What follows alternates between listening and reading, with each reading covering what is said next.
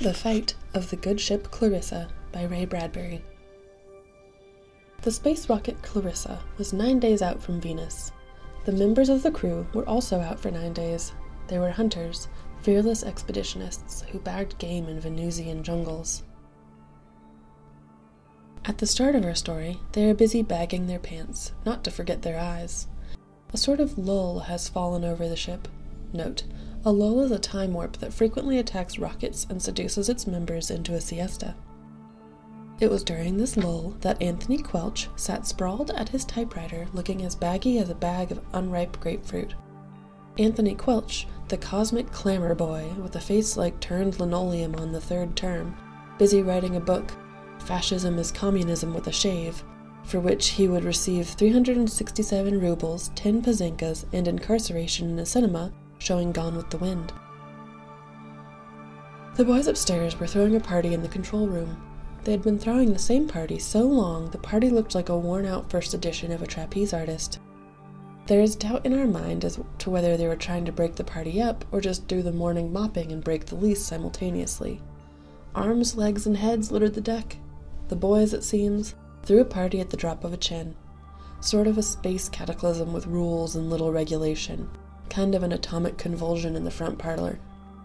The neighbors never complained. The neighbors were 450 million miles away. And the boys were tighter than a ketchup bottle at lunchtime. The last time the captain had looked up the hatch and called to his kiddies in a gentle voice, Hell! The kiddies had thrown snowballs at him. The captain had vanished. Clever way they make these space bombs nowadays. A few minutes previous, the boy had been tearing up old amazings and throwing them at one another, but now they contented themselves with tearing up just the editors. Palmer was torn in half, and he sat in the corner arguing with himself about rejecting a story for an hour before someone put him through an orange juice machine, killing him. Orange juice sorry now? And then they landed on Venus. How in the heck they got back there so quick is a wonder of science, but there they were. Come on, girls, cried Quelch.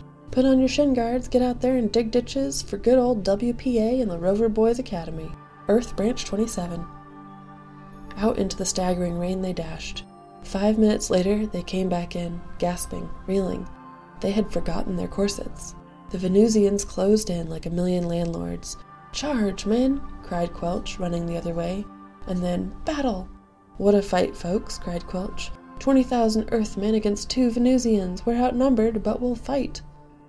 Bloosh! Correction. Ten thousand men fighting. Kerblam! 100 men from Earth left. Boom! This is the last man speaking, folks. What a fight. I ain't had so much fun since. Help! Someone just clipped my corset strings. Wham! Someone just clipped me!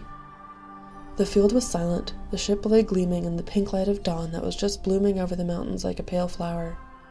The two Venusians stood weeping over the bodies of the Earthlings like onion peelers, or two women in a bargain basement. One Venusian looked at the other Venusian and in a high pitched, hoarse, sad voice said, Ay, ay, ay! This hit shouldn't happen to a dog, not a doity little dog. And dawn came peacefully, like beer barrels, rolling.